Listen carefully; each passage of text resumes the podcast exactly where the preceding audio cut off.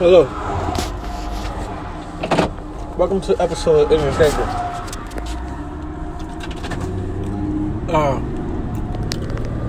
as you know, I usually do just sports and shit, but and like like social topics and shit. And uh,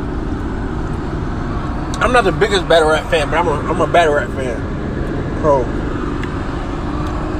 Today I'm gonna talk about uh, what happened at Summer Madness. Uh, prop to the Philly legend. The niggas want to talk about niggas giving niggas flowers while they alive.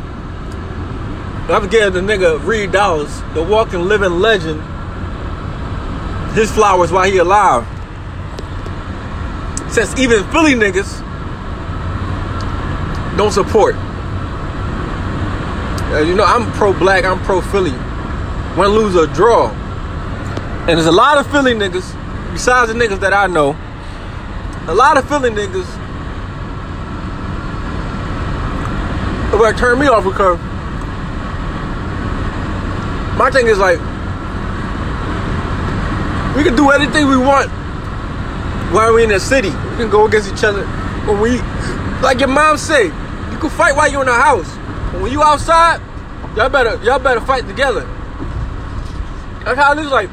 My thing is like, you got the whole battle world. Niggas from Detroit, niggas from New York, niggas from Harlem, niggas from the South.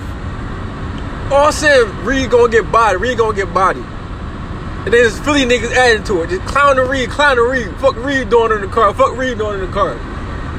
Even Philly niggas. You from Philly, supposed to ride with a Philly nigga.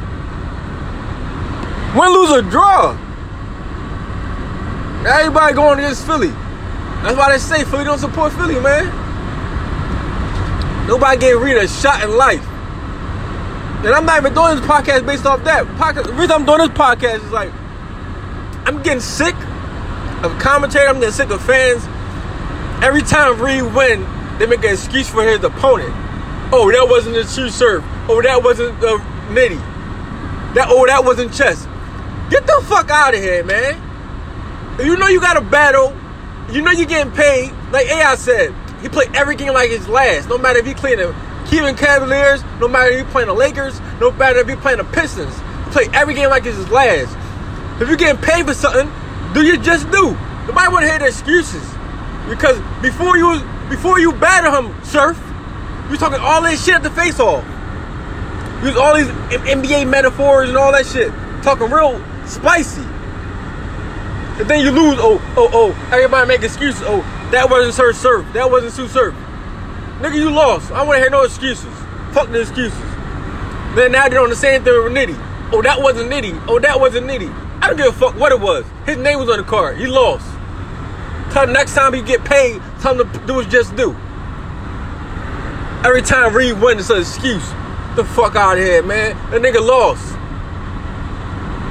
Philly up 2-0.